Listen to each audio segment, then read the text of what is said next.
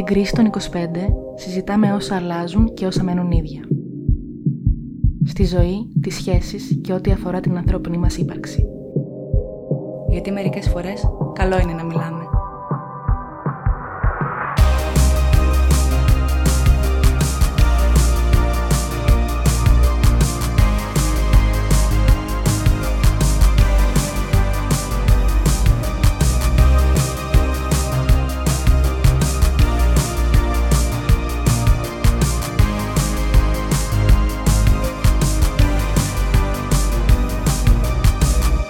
Να γράφουμε, είσαι έτοιμη; Ζησί.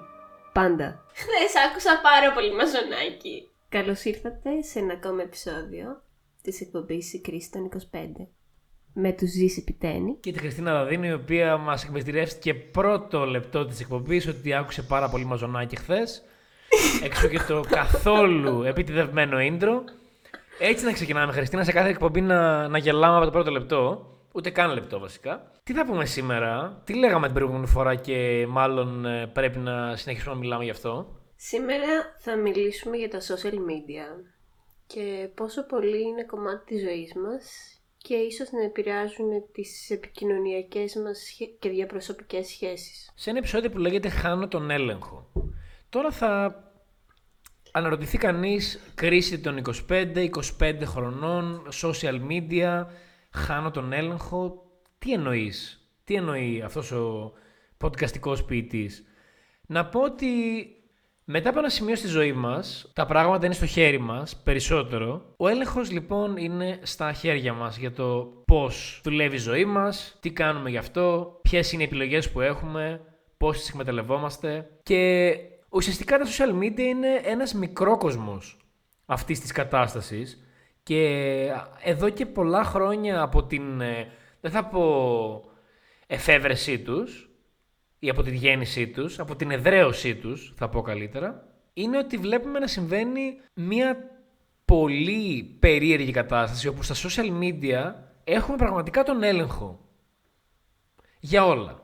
Για αυτά που ανεβάζουμε, για αυτά που λέμε, για το χρόνο που παίρνουμε να σκεφτούμε αυτά που θα πούμε και θα ανεβάσουμε. Ενώ στην πραγματική ζωή πραγματικά χάνουμε τον έλεγχο γιατί είναι πολύ ομά τα πράγματα. Είναι ό,τι βγει. Δεν, είναι, δεν μπορείς να το φιλτράρεις, ούτε να το μοντάρεις, ούτε να το διαγράψεις.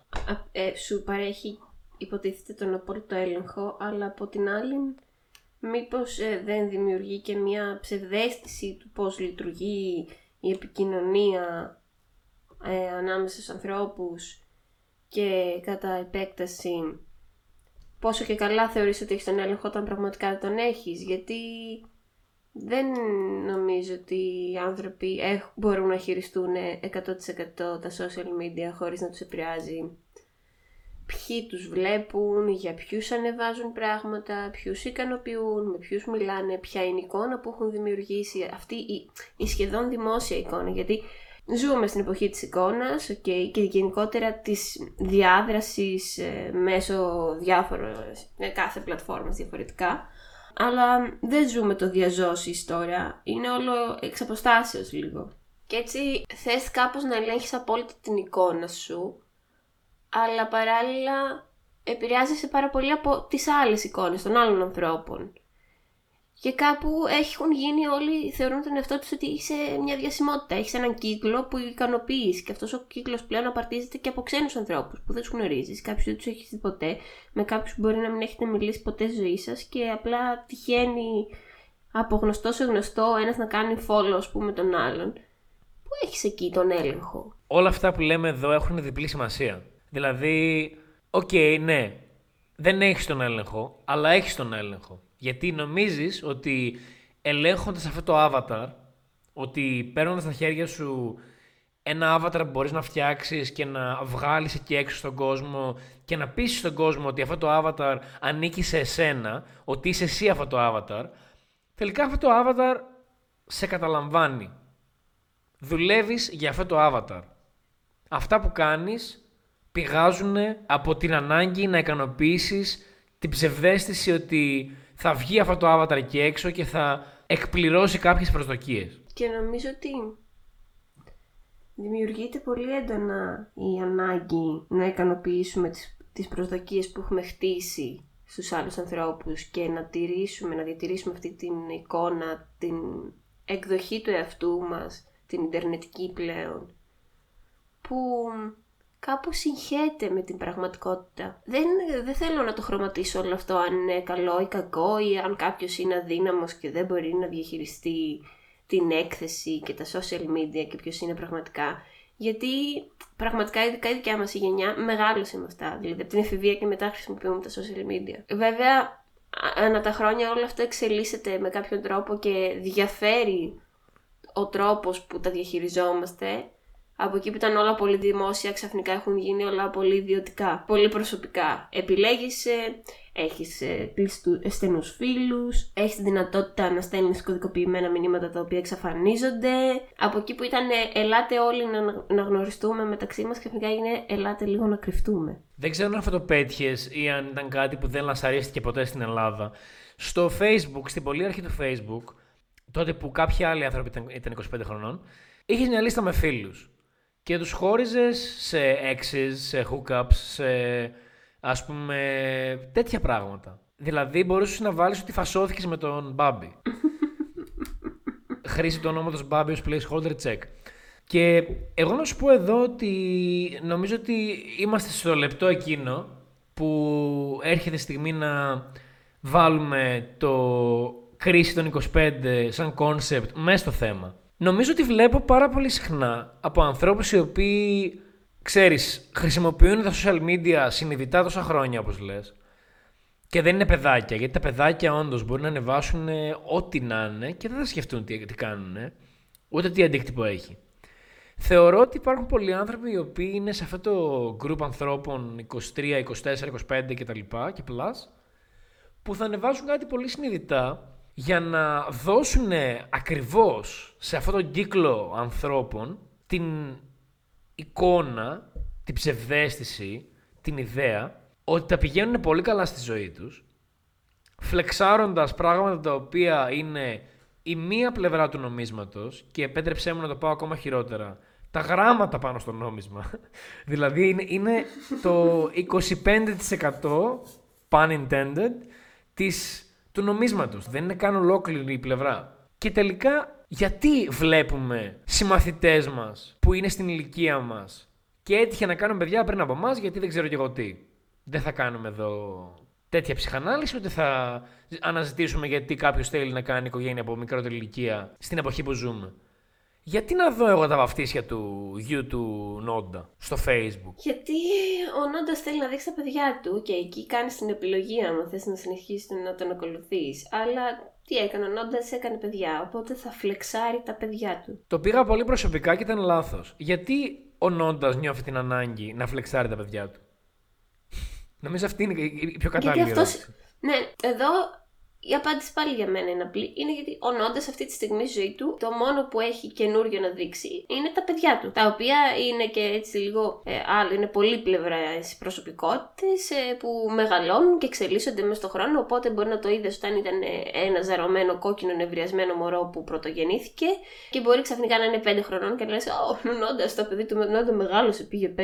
Και θα περάσει και θα είναι μια άχρηστη πληροφορία που κάποια στιγμή θα βγει στον ύπνο σου που θα βλέπεις ότι τρως κουμάδες ε, στο πύργο του Άιφελ με τον Τσίπρα και θα περνάει ο με το παιδί του και θα κολυμπάνε κιόλας γιατί θα έχει θάλασσα εκεί δίπλα και μετά θα πας και σουβλάκια με τον φίλο σου ξέρω εγώ και θα τελειώσει το όνειρο και θα αλλάξει. Και θα είναι η τόση άχρηστη πληροφορία που την απέβαλε ο εγκέφαλός σου.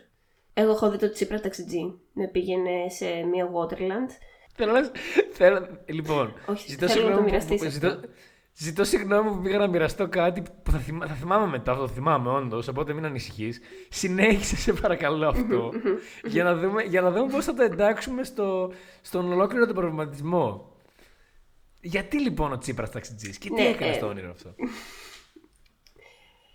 Με πήγαινε ε, έπρεπε να πάω να βρω τους φίλους μου σε μια Waterland τύπου Χαλκιδική και ήμασταν εκεί στο δρόμο στο πολύ γύρω και κατεβαίναμε προς τα κάτω. Αλλά αυτή η Waterland ήταν σαν την ε, Lara Croft Tomb Raider, ε, μια, μια μίξη Indiana Jones και ήταν όλο ερήπια και φίδια και λάκι και παράλληλα νερά. Και συζητούσαμε τώρα με τον Αλέξη και μου έλεγε Όχι, θα σε πάω, μην ανησυχείς. Φορούσε κόκκινο μπλουζάκι. Ε, σχεδόν κομμουνιστικό, σχεδόν. Αλλά εντάξει, ε, Α μην κοροϊδευόμαστε.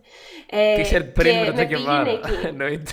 ναι, ναι, και με ρωτούσε συνέχεια αν είμαι καλά και αν φοράω ζώνη και ότι μην ανησυχείς, θα σε πάω όσο πιο γρήγορα μπορώ. Και συνειδητοποίησα ότι εγώ εκείνο το βράδυ είχα δει τα μούτρα του Τσίπρα κάνοντας scroll down στην αρχική μου στο facebook σε ένα άρθρο και οι φίλοι μου ήταν διακοπές κάπου. Δεν θα πήγαινα να τους αλλά τα μόνα πράγματα πούμε, που θυμάμαι καθαρά. Αλλά είχαμε κάνει μια πλήρη συζήτηση και ήταν απλά άχρηστες πληροφορίες που βγαίνουν στο κεφάλι μου που είχα μαζέψει από το Facebook. Θα μπορούσα να το έχω γλιτώσει. Ναι, θα μπορούσα. Θα μπορούσα να μην σκρολάρω χωρίς λόγο. Έχασες τον έλεγχο σε μια αγκαλιά στην οποία δεν ήθελες να μπεις. Ε, μάλλον δεν μπήκε συνειδητά. Ε, απλά σε πήρε ο και σου, σου κέρασε τσίπρα από κάτω. Έτσι. Από το χαλάκι της πόρτας. Εγώ όχι λόγω social media, απλά έχω δει ε, ανθρώπους που δεν μιλάνε, δεν μιλάνε ελληνικά να μου μιλάνε ελληνικά στο όνειρό μου. Απίστευτο. Και οι φωνές τους ήταν και. Τις είχα πλάσει και να είναι στα ελληνικά, ξέρεις. Τι, ναι. Ήταν ο Σπύρος Μπιμπίλας. Χαίρετε με τον Σπύρο. Γεια σου, Σπύρο Μπιμπίλα. Εξαιρετικό ο Σπύρος. Σ' αγαπάω πολύ. Να γυρίσουμε, αφήνοντας πίσω τους Power Rangers και τα στρουφάκια, να γυρίσουμε πίσω σε, στο θέμα της προβολής. Γιατί δεν μπορούμε να καθίσουμε με τον εαυτό μας να συζητήσουμε τι μας κάνει χαρούμενους, με τι είμαστε γεμάτοι. Αν οι άνθρωποι δίπλα μας είναι οι κατάλληλοι άνθρωποι που θεωρητικά έχουμε επιλέξει κιόλας και μας γεμίζουν και ε, μας κάνουν χαρούμενους. Και ζητάμε την επιβεβαίωση από το ανέβασμα, από την ψηφιοποίηση προσωπικών στιγμών και το ανέβασμά τους στα social media για να τα δει η Χριστίνα και ο Ζήσης και να πούνε Wow, τέλειο! Θα ξεκινήσω λέγοντας ότι η ευτυχία είναι μια κατάσταση την οποία την πλάθουμε εμείς. Δεν είναι κάτι που μας χαρίζεται, ούτε είναι κάτι το οποίο μπορεί να δημιουργηθεί και υπάρχει κάπου ένα happy place και λες «Α, αυτό είναι ευτυχία, άνοιξε την πόρτα». Τη δημιουργούμε και τη φτιάχνουμε εμείς για τον εαυτό μας όταν βρούμε όλα τα υπόλοιπα προβλήματα που έχουμε με τον εαυτό μας που πιθανότατα δεν τα κάνουμε μόνοι μας, γιατί είμαστε προβληματικοί όλοι εκκληνετή. Οπότε ε, η ανάγκη, ε, νομίζω, στα social media που μας τροφοδοτεί τόσο πολύ να μοιραζόμαστε προσωπικές στιγμές ή και όχι, να μοιραζόμαστε το πιάτο που θα φάμε, το μαγιό που αγοράσαμε, τις διακοπές που πήγαμε και το τι γκριμάτσα κάνει ο φίλος μας, έχει να δείξει με το δες πόσο καλά περνάω, πόσο cool είμαι και παράλληλα για μένα είναι και λίγο τύπου μια κραυγή απελπισίας ελάτε είμαι εδώ, κάνω αυτή τη ζωή, κάντε τι κι εσείς, στείλτε μου μήνυμα, μιλήστε μου. Μιλήστε μου για το, για το τι κάνω, πόσο καλά περνάω. Εγώ, ας πούμε, θα σου πω, προσωπικά χρησιμοποιώ τα social media με έναν super fan τρόπο. Δεν νομίζω ότι έχω τον έλεγχο 100%, θα είμαι πάρα πολύ ειλικρινής. Αλλά με διασκεδάζει, Ό,τι με ενοχλεί δεν το ακολουθώ, γιατί αυτή είναι η χαρά της δικτατορίας των social media και δεν υπάρχει δημοκρατία, αλλά μπορείς πολύ εύκολα να μπανάρεις ό,τι θέλεις, να μην... Ε, είναι η χαρά του απολυτικού ανθρώπου επίσης, μπορείς να μην ενημερώνεσαι για τίποτα, ζεις άλλο κόσμο. Α, δεν ακολουθώ ειδήσεις, δεν ακολουθώ νέα. Ακολουθώ μόνο διασημότητε που περνάνε super cool και έχουν μια τέλεια ζωή και εκατομμύρια. Είναι όλοι πανέμορφοι και αυτό επίσης μερικές φορές εμένα με ενοχλεί γιατί κάνω μια Ευχαριστώ, προβολή. Is, uh, this is your beautiful. Και κάπως αυτό μας ενοχλεί, μας ενοχλεί. Θα έλεγα ότι αυτό που είναι περίεργο είναι ότι βλέπεις ρε παιδί μου ποιοι άνθρωποι μετά από καιρό και αν τους ξέρεις και λίγο βλέπεις ποιοι όντως το κάνουν έτσι επειδή απλά τους έγινε συνέχεια περνάνε καλά και ποιοι το κάνουν επειδή ε, πασχίζουν κάτι να δείξουν. Και η τελευταία, αν θέλεις, και αυτό που έλεγες και πριν, εμένα, εμένα κάθε φορά βλέπω κάποιον ε, άνθρωπο στο ίντερνετ να παραπροσπαθεί να υπερκάνει πράγματα. Και για να, να κάνω και ένα disclaimer εδώ για να μην. Ε, μην, μην διστάσει κανένας να μου στείλει μήνυμα και να μου πει τι λες και εσύ το έκανες. Φυσικά το έκανα και μπορεί και να το κάνω ακόμα. Απλά ένα πράγμα που δεν θέλω να συγχωρήσω τον εαυτό μου και δεν θα ήθελα να το ξανακάνω, είναι να δείξω ότι κάτι είναι ok ενώ δεν είναι. Θα με βρεις να είμαι λίγο πιο ήσυχος στα media, άμα δεν είμαι καλά, Και για εκείνους που ανεβάζουν λοιπόν πράγματα απλά για να δείξουν Oh wow, this is fantastic και περνάω τέλεια. Αυτοί οι άνθρωποι νομίζω ότι είναι κάπως σαν τραγούδι της Peggy Zina. Πως είμαι καλά, περνάω μια χαρά. Θέλω να του πεις ψέματα. Ναι, και εδώ εγώ έρχομαι να βάλω και να πω ότι έχει πάρα πολύ ενδιαφέρον για μένα όταν κάποιος μοιράζεται προσωπικά του προβλήματα στα social media. Γιατί και οι διάσημοι που και έχουν μια μεγαλύτερη πλατφόρμα για να πατήσουν πάνω και, να, και περισσότερο κόσμο για να επηρεάσουν και, και μπορεί κάτι, που όντως ναι. να έχει κάτι να κάνει. Και μπορεί κάτι να βγει προς τα έξω, το είδαμε τελευταία αυτό. Ναι, δηλαδή με το όλο MeToo στην Ελλάδα για μένα ήταν πάρα πολύ σημαντικό ας πούμε, που ξεκίνησε αυτό. Αλλά επίσης εξίσου σημαντικό το βρίσκω για έναν άνθρωπο ο οποίος είναι παλιός μου μαθητής, είμαι εγώ, είναι ο Ζήσης, είναι οποιοδήποτε, ο οποίος θα βγει και θα μοιραστεί κάτι προσωπικό που, ε, OK, okay, πονάει. Είναι προσωπικό, δεν σου πω σήμερα έφαγα πατάτες τηγανιτές. Ε, OK, okay, να μου το πεις cool. Αν ήταν νόστιμες πατάτες τηγανιτές είναι. Barbecue μάλλον. Αλλά OK. Okay. Nice. Barbecue μαγιονέζα για την ακρίβεια. Ε, αλλά να βγεις και να πεις ότι ας πούμε πονάω. Πενθώ. Χώρισα και όχι απλά ανεβάζω ένα τραγούδι, αλλά μοιράζομαι, ξέρω εγώ, το προσωπικό μου πόνο αυτή τη στιγμή γιατί δεν είμαι καλά. Δέχτηκα ένα κακοποιητικό συμβάν, ξέρω εγώ, ή το αντιμετώπισα, ήμουν μάρτυρας και ξέρετε κάτι, σας το λέω. Για μένα η αμεσότητα αυτή είναι πολύ σημαντική, ας πούμε, στα social media, ότι είδα ή βίωσα κάτι και πρέπει να σου το πω. Γιατί μάλλον το βιώνεις και εσύ ή κάποιος άλλος από αυτούς τους 500 ε, τόσους ας πούμε φίλους που έχεις και ίσως να μην μιλάει γι' αυτό ή ίσως να μην το ξέρει και να ζει άλλο κόσμο. Και εγώ σε ενημερώνω για αυτό που συμβαίνει, γιατί συμβαίνει σε εμάς. Είμαστε το ίδιο πράγμα, είμαστε απλοί άνθρωποι. Ξέρεις τι είναι πολύ στενάχωρο; Έχω υπάρξει πολλές φορές ε, μέτοχος σε συζητήσεις, οι οποίες είναι του τύπου Α, τι κάνει ο Τάδε; Ε, καλά είναι, αλλά φαίνεται λίγο κάτι τρέχει, δεν είναι, είναι λίγο περίεργος. Και η συζήτηση είναι στα πλαίσια του άβολου, γιατί ξέρετε και οι δύο ότι αυτός κάτι δεν λέει, ότι κάτι δεν πάει καλά. Αλλά δεν μπορείς και να κάνεις κάτι για να τον ε, πιέσει να μιλήσει. Και το κατάλαβα αυτό και στα πλαίσια του αν κάποιος δεν θέλει να σωθεί, δεν θα σωθεί. Έτσι. Δεν μπορείς να κάνεις κάτι για να του δώσεις το χέρι και να τον τραβήξεις. Ναι, ναι. Πάνω στη σανίδα. Πάνω σε αυτό που λες, έτυχε ας πούμε να έχω στα social media κάποιες κοπέλες οι οποίες μένουν σε μια περιοχή της Θεσσαλονίκης, να τις έχω όλες, να τις ακολουθώ και να με ακολουθούν. Και κάπου εκεί σε αυτή την περιοχή υπήρξε κάποιος περίεργος τύπος και όλες οι κοπέλες, άσχετες μεταξύ τους, κοινοποίησαν ένα story για αυτόν τον τύπο που κάτι κάνει και να προσέχετε κτλ. Χάρηκα πάρα πολύ και χαίρομαι πάρα πολύ με αντίστοιχες πρωτοβουλίες γιατί θεωρώ ότι τα social media κάπου στην πορεία χάσανε τον ε, οποιοδήποτε καλό σκοπό μπορούμε να πούμε ότι μπορεί να είχαν. Οκ, το ξέρουμε πάρα πολύ κύριε Μάρκο Ζαχαροβούνη. Βασικά, Χριστίνα, να σου πω την αλήθεια ότι αν ήμασταν στην ε, Ελλάδα το 1800, έτσι θα λεγόταν. Τέλεια, θα ήταν εξαιρετικό. Αλλά Χριστόφορο. Αλλά, αλλά Χριστόφορος Κολόμπος. Κολόμπος. να πούμε ότι η αλήθεια είναι ότι αυτό δημιουργήθηκε για εύκολα booty calls ανάμεσα σε ανθρώπους που γνωρίζονται και είναι κότες να μιλήσουν. Το είχα αναφέρει για το Tinder στην Ελβετία ότι κάπως έτσι οι κότες μπαίνουν στο Tinder και γνωρίζουν κοπέλες που έχουν ήδη δει. Απλά επειδή ήταν πολύ κότες για να τους μιλήσουν στην πραγματικότητα. Αλλά ναι, αυτό το μικρό functionality, το feature set των uh, social media το, τα οποία είναι να μιλήσει για ένα θέμα δημόσια και να κινητοποιήσει τον κόσμο. Να προφυλάξεις ανθρώπους ε, κοινοποιώντας κάτι. Να ενημερώσεις. Όλα αυτά τα πράγματα κάπου χάνονται, μάλλον έχουν χαθεί και όταν εγώ προσωπικά τα βλέπω να γίνονται, κάπου ένα χαμόγελο σχηματίζεται. Εγώ, ας πούμε, αυτό το νιώσα, ας πούμε, αυτό το τελευταίο διάστημα που υπάρχει μια κινητοποίηση και μια συσπήρωση στους ανθρώπους. Και καταλαβαίνω ότι αν δεν υπήρχαν τα social media, θα έμενε πολύ πιο κλειστό, ας πούμε. Έγινε, ας πούμε, όλο αυτό στην Βρυτανία, στη Πθήτα. Το κάλεσμα ήταν πάρα πολύ άμεσο και γι' αυτό πάρα πολύ γρήγορα μαζεύτηκε και τόσος πολλοί κόσμος. Και έγινε ε, μια μαζική κινητοποίηση γιατί υπάρχουν πλέον ε, media για να το καλύψουν αυτό. Δεν είναι όλα lifestyle. Και είναι σημαντικό αυτό, γυρνάμε σε αυτό που λες ακριβώς, σε αυτή την αρχική ιδέα της ενημέρωσης και της εισπήρωσης και το να φέρω κοντά τους ανθρώπους και να έχουν κοινούς στόχους και κοινά τα πάντα, δηλαδή όπως οι χομπίστες, για ένα παράδειγμα, πώς ξεκίνησε όλο αυτό.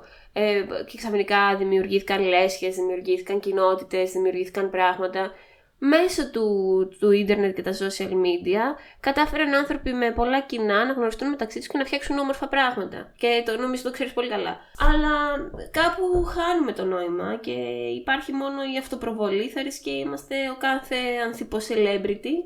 Και επειδή μας βλέπει ο Γιώργος, ο Κώστας, η Μέρη και η Κοκό, ξέρω εγώ, είμαστε ξαφνικά σημαντικοί. Σε πολλά εισαγωγικά αυτό τη σημαντική. Σημαντικοί είμαστε όλοι. Εννοώ διασημότητες και καλά. Βλέποντας τα πράγματα από μια έτσι εξωτερική ματιά, με μια μάλλον εξωτερική, εξωτερική ματιά, μπορείς όντως να τα πεις όλα αυτά. Όταν όμως βρίσκεσαι μέσα στο χορό είναι λίγο διαφορετικά και λίγο πιο δύσκολα. Τώρα σίγουρα νομίζω ότι μπορούμε να συνεχίσουμε να νιώθουμε καλά για, για τις κινητοποιήσεις που γίνονται μέσα από τα social media και γενικότερα για όλο αυτό το feature set που έχει κάποιος με τα social media για να, για να κινητοποιήσει πράγματα, για να μάθει πράγματα, για να βρει ανθρώπους που είναι, ας πούμε, που ταιριάζουν εννοητικά. Αλλά νομίζω ότι τα αρνητικά συνεχίζουν να τα επισκιάζουν. Και αυτό εννοούσα λέγοντας χορό, δηλαδή ότι νομίζω ότι ο χορός στον οποίο συμμετέχουμε είναι πιο πολύ αυτά παρά το η κινητοποίηση και η σωστή ενημέρωση και όλοι μαζί κτλ.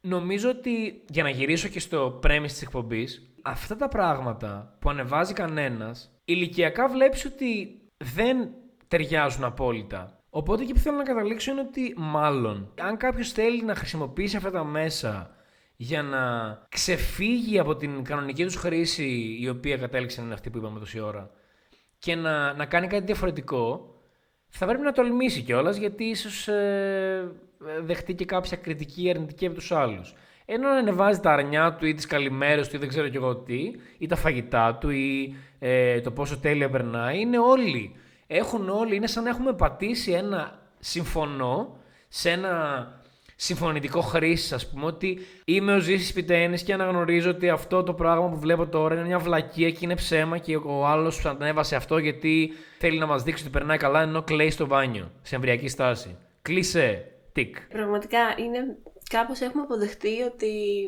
έχουμε ένα ψεύτικο εαυτό, βασικά όχι ψεύτικο, μη ολοκληρωμένο στα social και κάπου είναι ok που υπάρχει αυτός ο τύπος.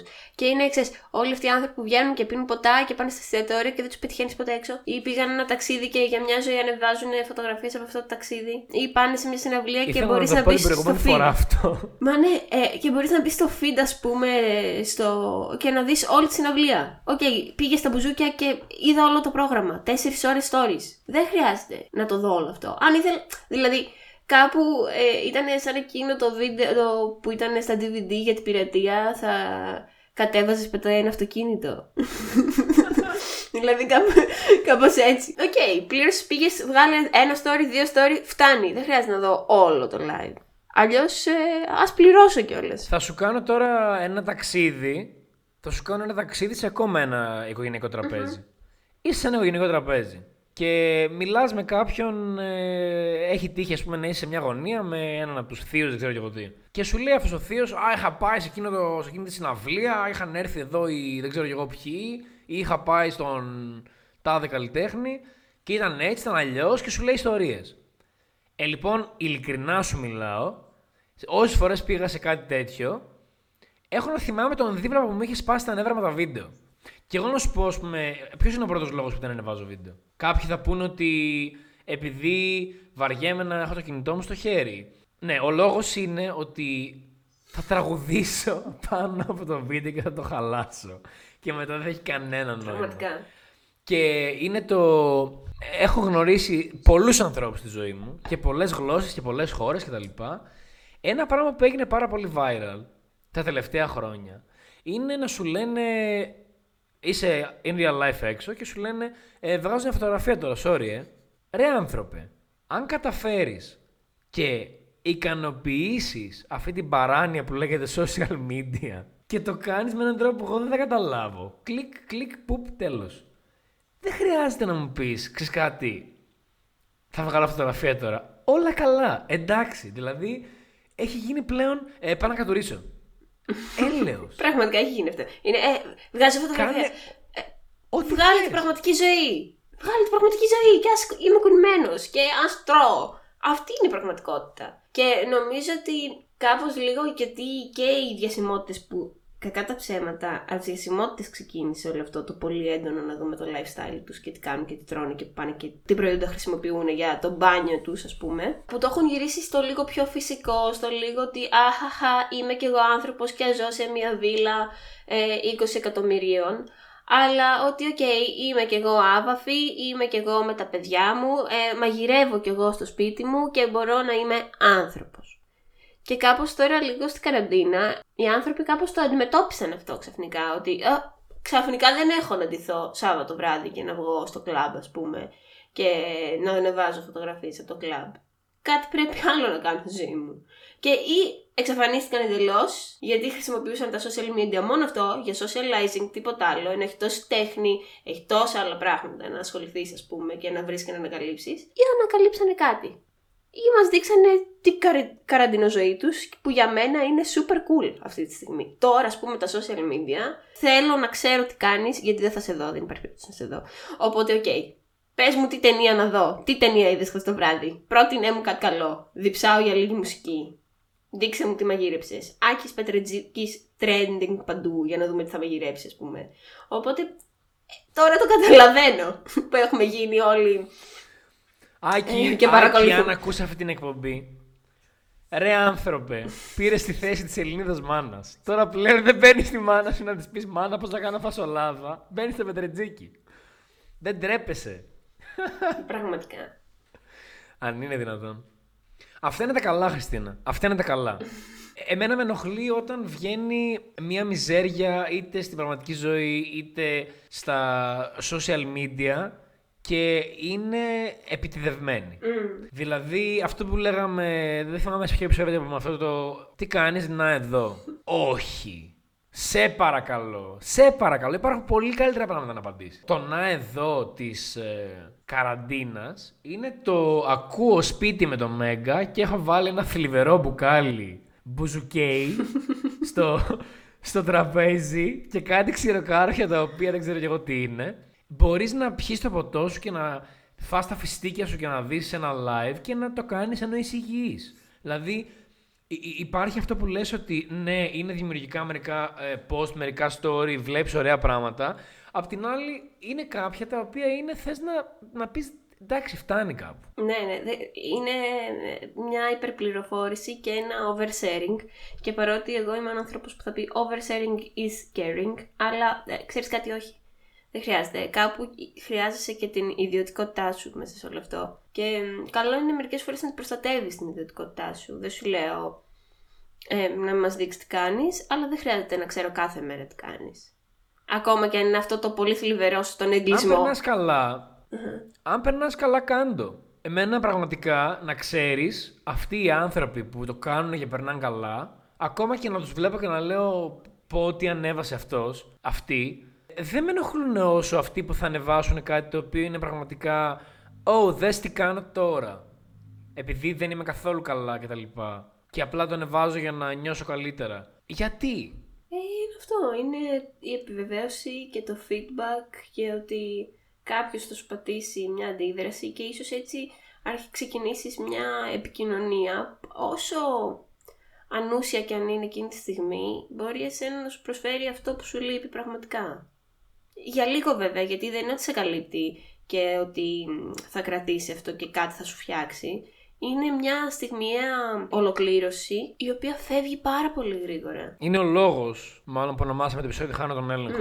Αφήνεις την δικιά σου χαρά και τη δικιά σου πιθανότητα για να νιώσεις χαρά σε ένα άλλο άτομο. Το οποίο μπορεί και να μην έρθει ποτέ να χτυπήσει την Instagramική σου πόρτα. Δηλαδή, ντύθηκα στολίστηκα Σάββατο βράδυ και αυτό δεν έχει να κάνει με το φύλο. Ε, μπορεί κάποιος ε, άντρας να το ακούσει και να πει τι λες. Και, και άντρες μπορεί να βάλουν κάτι καλό, δεν ξέρω και εγώ τι να κάνουν το μαλλί τους διαφορετικά. Και να, είναι, να ανεβάσουν μια φωτογραφία και να πούνε Α, οκ, εγώ ντύθηκα στολίστηκα. Κάποιος θα μου στείλει, κάποια θα μου στείλει μια αντίδραση. Και άμα δεν πάρεις αυτή την αντίδραση, οι ζυμώσεις που γίνονται στο μυαλό σου, και τώρα δεν το λέμε σαν κάποιοι ειδικοί, νομίζω ότι ε, όσα επεισόδια έχουν γίνει ως τώρα, ε, δείξαμε τα αληθινά μας χρώματα. Δεν είμαστε ειδικοί σε τίποτα. Τα πάθαμε, τα είδαμε, δεν θα το θυμάσαι. Αυτό που έγινε τώρα και σου, σου απάντησε κάποιος. Βλέπεις και πιο μικρά παιδιά, ας πούμε, πιο μικρά παιδιά από εμάς, που έχουν μια ε- αιμονή με το ανέβασε, διέγραψε. πολύ πιο εύκολα από ότι κάποιοι στην ηλικία μας, νομίζω προσωπικά. Ή με το ποια φωτογραφία να κρατήσουμε. Α, δεν είμαι καλή εδώ, δεν είμαι καλός εδώ. Δεν ξέρω δηλαδή, ή ας πούμε πηγαίνουν κάπου άνθρωποι για να δουν κάτι και τελικά κοιτάνε μέσα από το φακό του κινητού τους αν βγήκε κάτι καλό για να πούνε εντάξει, ήταν μια επιτυχημένη εκδρομή. Εντάξει, ήταν καλό το βουνό γιατί πήρε αρκετά likes. Έχω πολλά views. Βέβαια, φταίει και λίγο ο αλγόριθμος σε αυτό. Ας πούμε, εγώ έχω παρατηρήσει ότι αν το story μου έχει μπουτάκι, θα το δει πολύ περισσότερος κόσμος. Και δεν νομίζω ότι ευθύνεται. Ε, Και την ίδια στιγμή θα ανεβάσω, ξέρω εγώ, εμ, μία είδηση ή κάτι καλλιτεχνικό από ένα σχεδιαστή ή κάτι τέτοιο. Θα το δει πολύ λιγότερος κόσμος.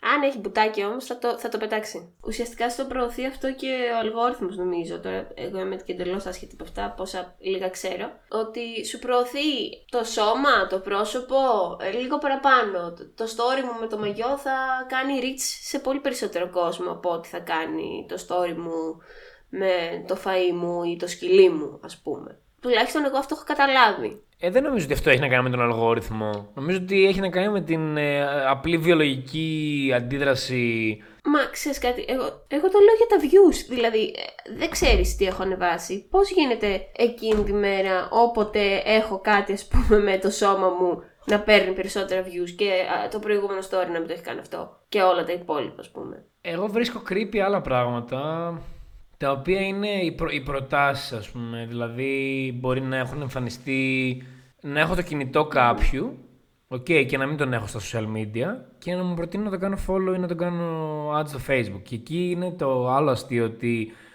ξέρεις τώρα, μεγαλώνοντας, ε, τα κινητά που έχεις στο, στο τηλέφωνο σου δεν είναι όλα α- άκυροι τύποι ή κάποια flings που έζησες, δεν ξέρω κι εγώ τι.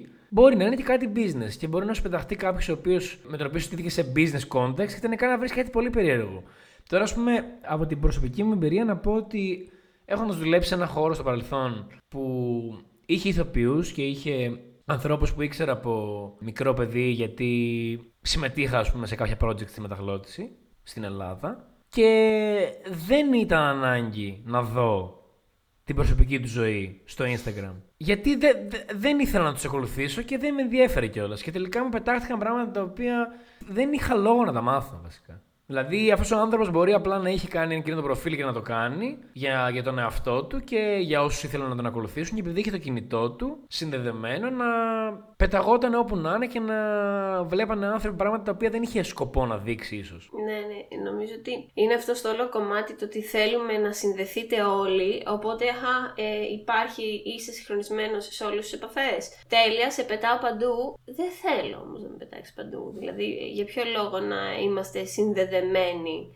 ξαφνικά από το πουθενά, ενώ οι σχέσεις μας, ας πούμε, είναι αμυγός επαγγελματικές ή... ε, Ναι, για κάποιους ανθρώπους δεν μας αφορά η προσωπική του ζωή. Εγώ, ας πούμε, το βλέπω αυτό από άποψη ότι έχω παλιούς μαθητές οι οποίοι στον δρόμο δεν με χαιρετάνε. Θα με δουν στο σούπερ μάρκετ και δεν θα με χαιρετήσουν. Αλλά θα κάνουν like στα stories μου. Ε, μαν, με βλέπεις μπροστά σου ακριβώς, face to face. Γιατί δεν με χαιρετάς; Και μετά μου κάνεις καρδούλες, ξέρω εγώ. Ή στο Tinder. Αυτό ικανοποιεί τη ματαιοδοξία που ήθελαν εξ αρχής να ικανοποιήσουν με το Facebook. Αυτό που σου έλεγα στην αρχή. Ότι έγινε ώστε να, να κάνουν connect όποιοι να είναι με όποιους να είναι που στην πραγματικότητα μπορεί και να μην μπορούσαν να το κάνουν γιατί ήταν ντροπαλοί. Ναι, απλά ξέρεις, εδώ είναι το, και το κοινωνικό. Οκ, με κάποιους ανθρώπους δεν ταιριάζεις, χάνεσαι. Εμ, είναι αυτό το ξεκαθάρισμα ας πούμε, που κάνεις στα social media του ποιους έχεις φίλους, ποιους δεν έχεις. Τι θέλεις να βλέπουν τι ανεβάζεις και όλες αυτές τι πολύ προσωπικές επιλογές που κάνεις από εκεί και πέρα.